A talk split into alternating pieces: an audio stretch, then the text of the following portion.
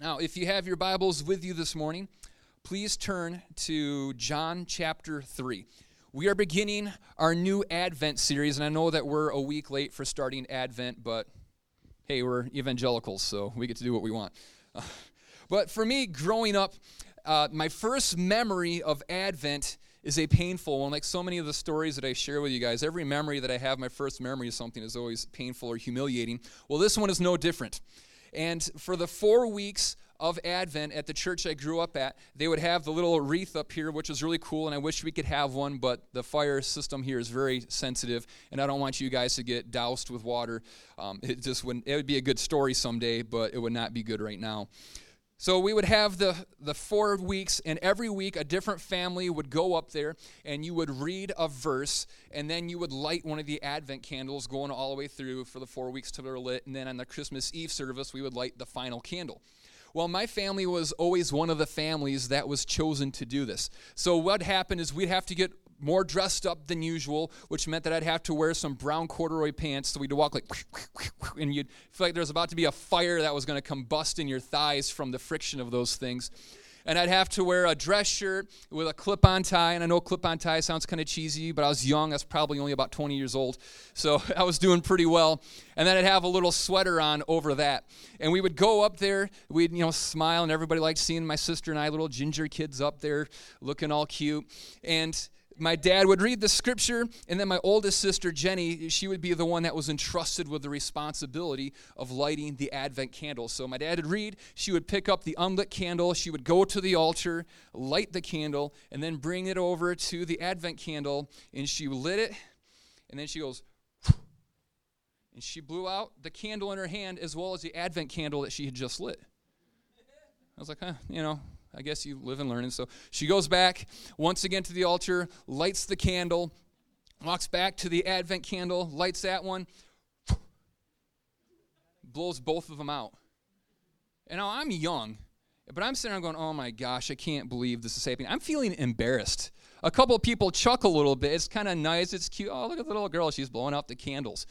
And so she goes back a third time to light it, and I'm just like, Dear Lord, if I have ever found favor in your eyes, Please don't let her do this again. She goes back up, lights the Advent candle a third time, blows them both out. And at this time, it's an uproar of laughter and looks of disgust. And I'm just wanting to disappear, change my name, find a new church, start over, find a new family. Because I know I shouldn't feel that way, but that's what insecurity does to you. You look at your sister and you're like, because she's doing this now, everybody thinks this is me. This is a bad reflection of me. So I'm turning redder than my hair was back then, just wanting to slink away. My sister figures out what's going on after the third time, goes back, lights the candle from the altar, lights the Advent candle, turns her head, blows it out, and there's an uproar of applause and cheers. And I'm just like, oh my gosh. And so I'm slinking back down. I, I, marched up there so proud. We went up there to light the candles, and I went back like Charlie Brown dragging the towel. And once again, like the friction. And then every December that came around, every Advent season that approached, I was filled with dread and fear because I knew what was coming. Once again, my family was going to be paraded up there. My sister was going to be entrusted with lighting the candle. And even if she did it right this time, everybody was going to remember. So every December, I knew I, I, had this fear and intimidation, this idea of humiliation that was going to occur because of a past event that had occurred. And that is what Advent is all about. I mean, really, when you think about this, this is what Advent is. Advent is about a future expectation based on a past event. See, Advent actually means the arrival of a notable person, thing, or event. So every Christmas, every Advent season, we remember that Jesus came to us and we celebrate that. We always get out the Bibles and we read the old uh, Isaiah prophecies about the Messiah that would come, and we see how Jesus fulfilled all of those things. We remember all this. We marvel at the wisdom of God's plan to bring salvation to us. It was a way that nobody could ever have expected. We celebrate the love, joy, peace, and hope that Jesus has brought to us. But Advent isn't just a historical event that we celebrate, because Jesus is coming again.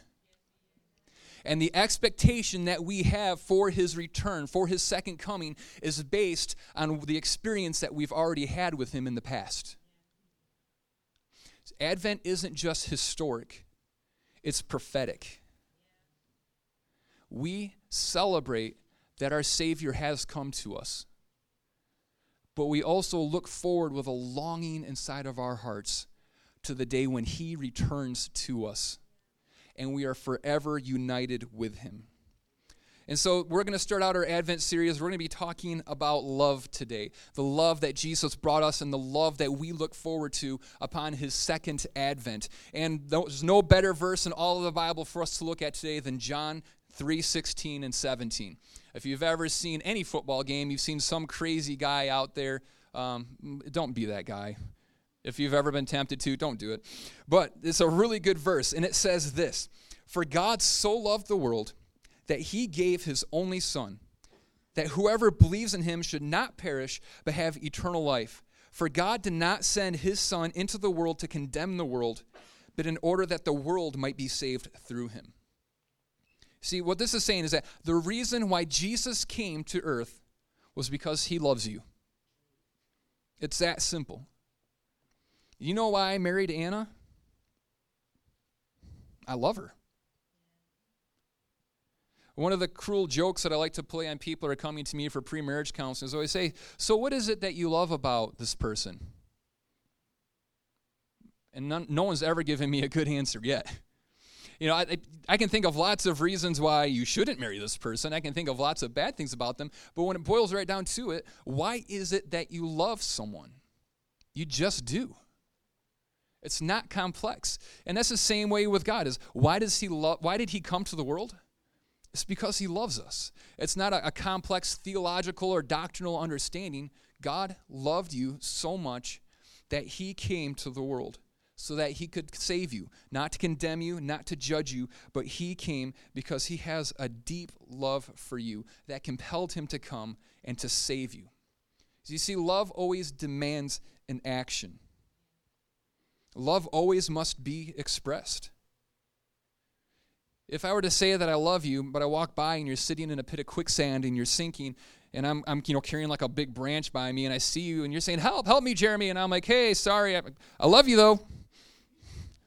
You're like, what good does that do? Your words don't mean anything. If you just say that you love someone, but you never do anything to demonstrate that love to them, you don't really love them. And so that's why God came and he had to demonstrate his love for us in different ways. When he looked at us and he saw what sin had done to us and how it separated us from him, how it brought sin and uh, death and destruction and so much chaos into the world, when he looked at us and he saw us and knew the destiny that our lives were leading to, because of his love for us, he was compelled to express that love through physical actions. And there were a lot of things that God did to express the love that He has for us. We're just going to look at a few of them today. But the first one is that God expressed His love through humility. Philippians 2 6 through 8 says this Christ Jesus, although he was in the form of God, did not count equality with God a thing to be grasped, but he emptied himself by taking the form of a servant, being born in the likeness of men and being found in human form, he humbled himself by becoming obedient to the point of death, even death on a cross. He humbled himself. And by far the most degrading and humbling thing that I do in my life right now is I change diapers.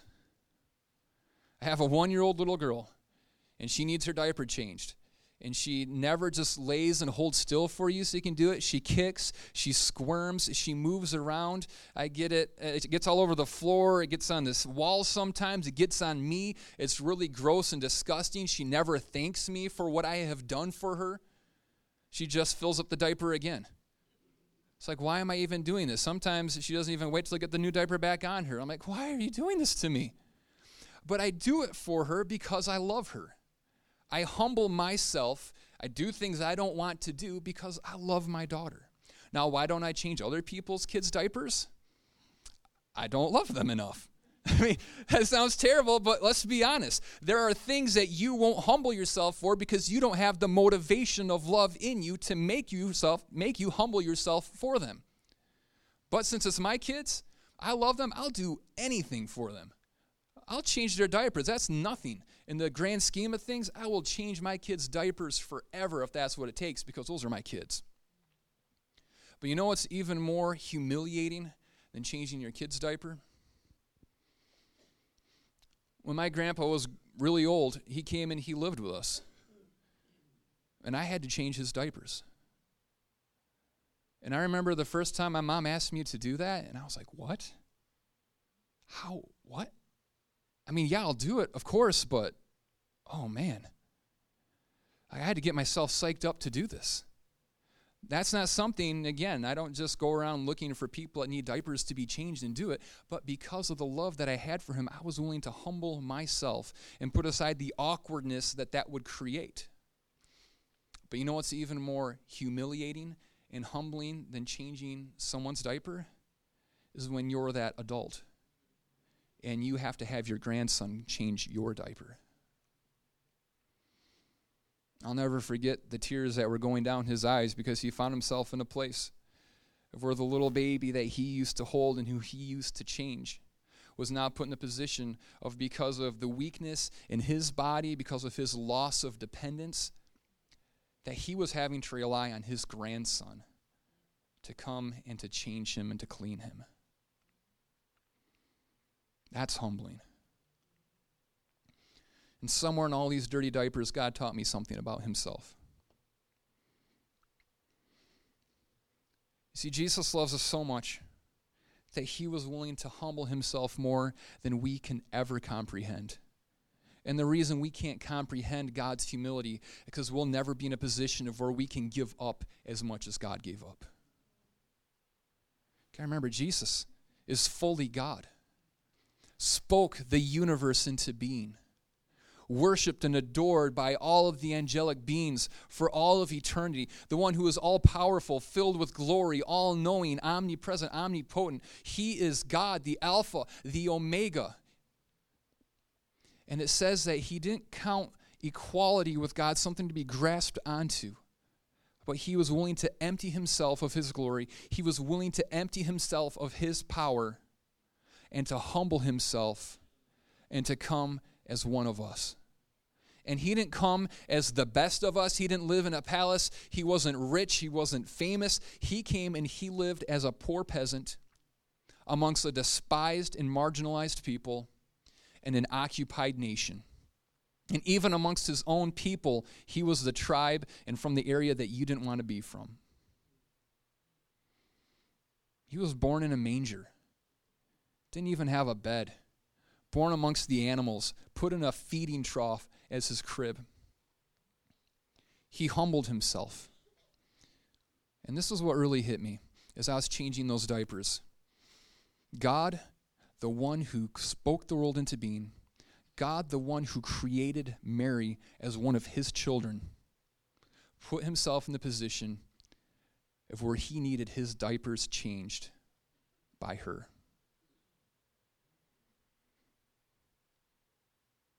And that might not hit you guys the way that it hit me. But that's something. Because I never want to be in that position. But God emptied himself so completely, humbled himself so much, that he had his diapers changed.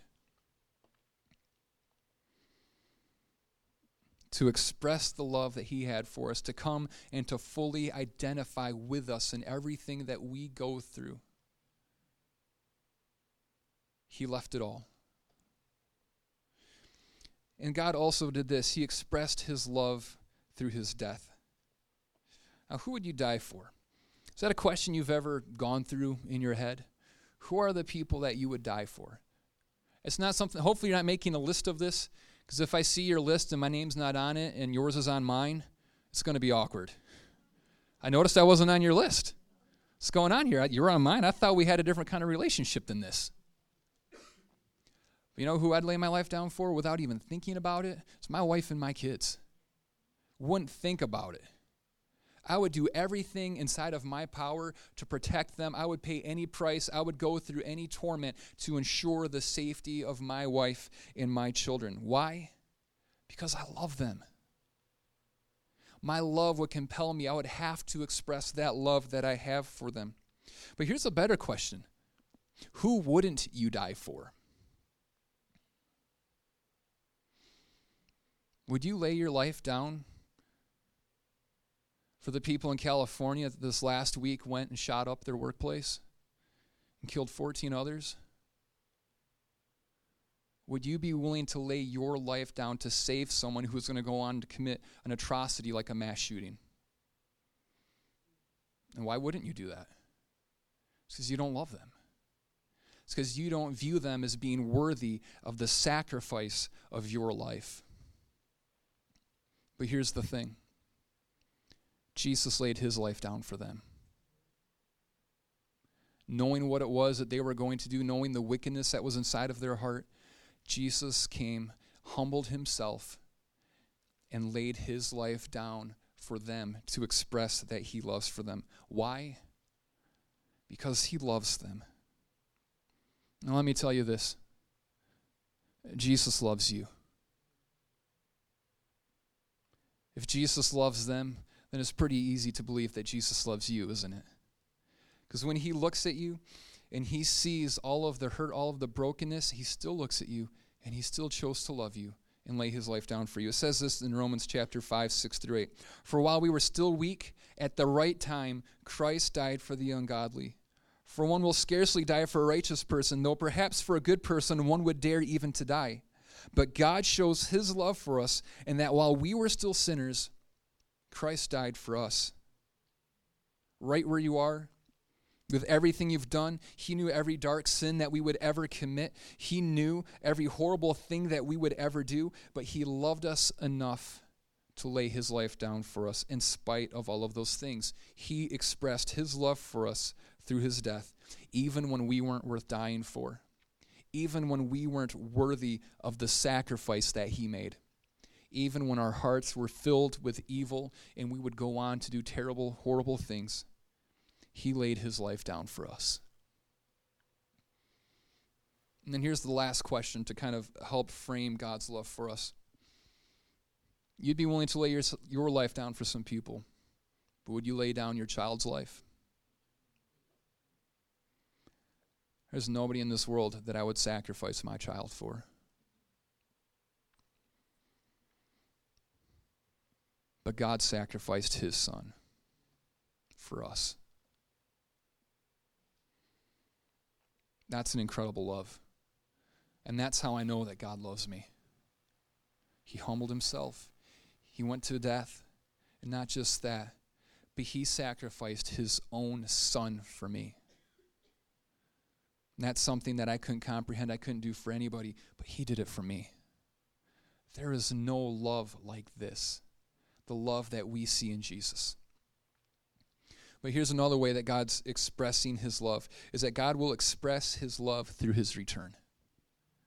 See, we see the history of what it is that Jesus has done. We see the demonstration and the model of the love that he has for us, but it gets even better for us because Jesus is coming back. And this is what he says as he's getting ready to ascend into heaven and to be away from his disciples, they're all freaking out because they don't want to be without Jesus. But he says this to them in John 14 Let not your hearts be troubled. Believe in God, believe also in me.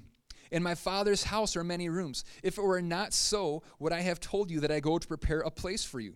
And if I go and prepare a place for you, I will come again and will take you to myself, that where I am, you may be also.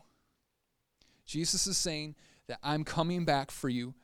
The love that you've encountered from me, that's just the beginning. That's not even the fullness of it. But I'm coming back to you because when you love someone, what do you want to be? You want to be with them. I remember when I met Anna and we fell in love, and I conned her into saying yes to me when I proposed to her.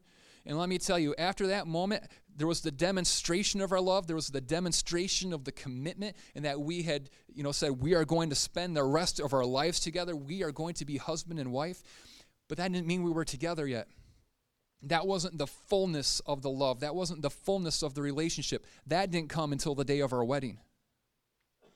When we came, we were united and we would never be apart again. And I remember this when I was just the longing that I had for being on the phone. Okay, good night. Good night. You hang up first. No, you hang up first. okay, we'll hang up at the same time. Count of three. One, two, three. He didn't hang up. you know, like you do that when you're in love because you're just longing for this person.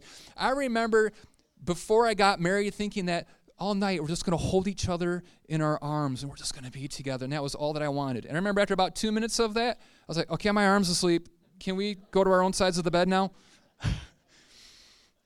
but you have this longing and this desire for that person. And you can't wait until the day that you are fully united with them. And that's the way that it is for us. That's what Advent is all about, is that we saw the demonstration of God's love. We saw how great his love is for us through his humility, through the sacrifice of his own death, through laying down his only son. But that was just the beginning of it. And Jesus is coming back one day, and the imagery that's always used when Jesus talks about his return is like a groom who is coming for his bride to be together forever, to be fully united.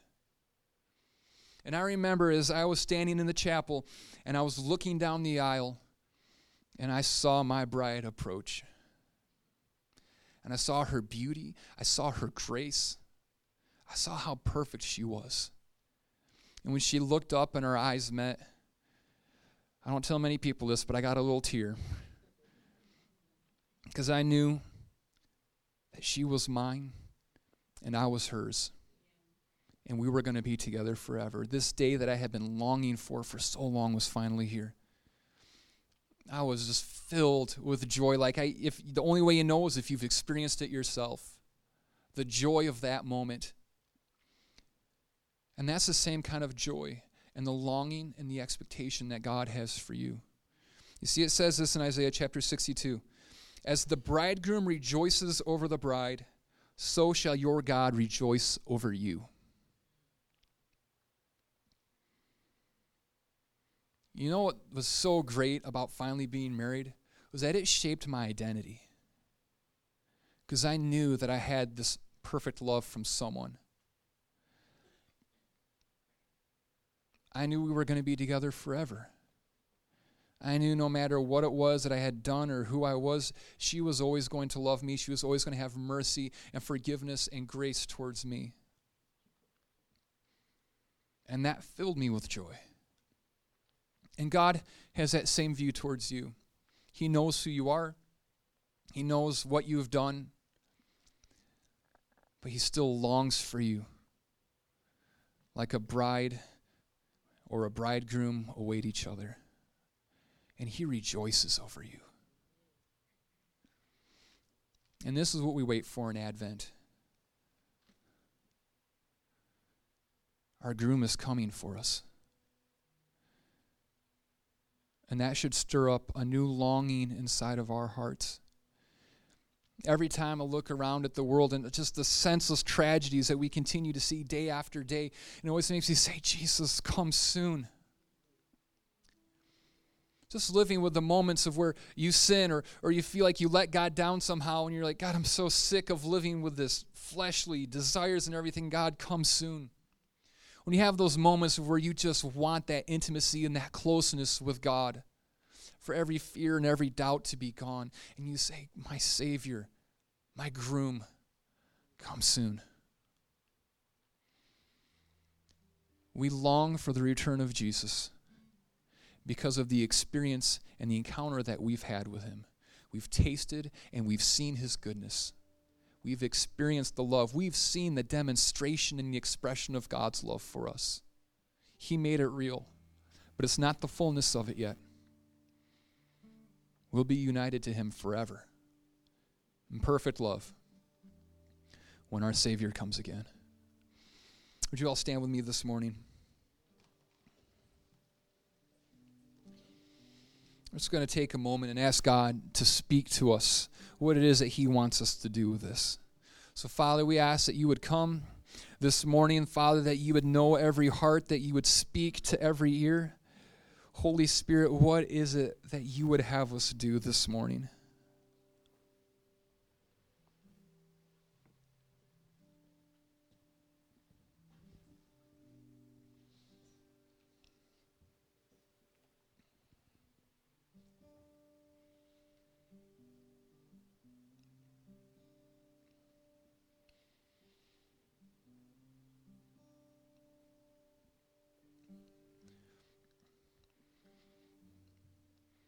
There are two ways that we need to respond.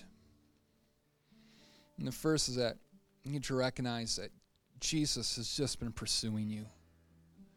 Again and again, he keeps demonstrating that love for you.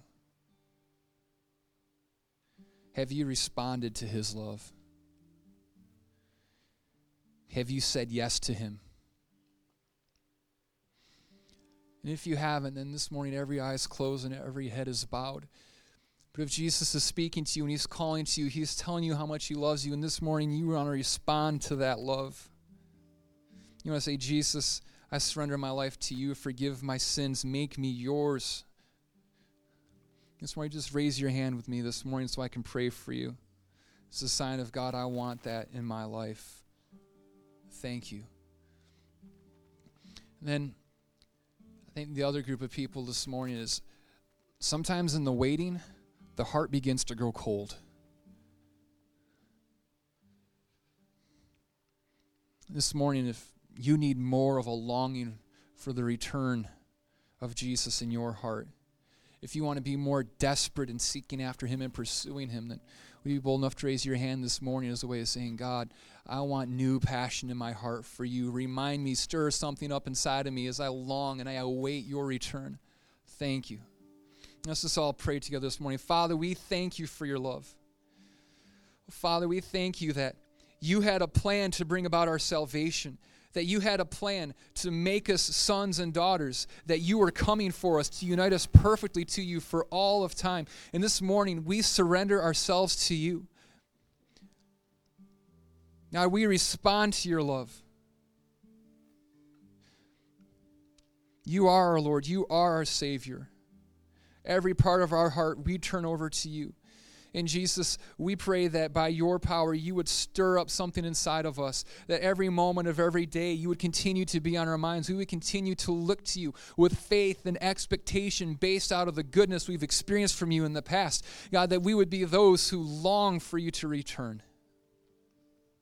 And Jesus, that out of the love that we have for you, we would live a life that's pleasing for you. God, let us be those who hear your voice.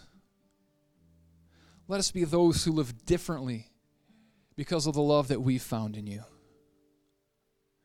In the name of Jesus, we pray. Amen.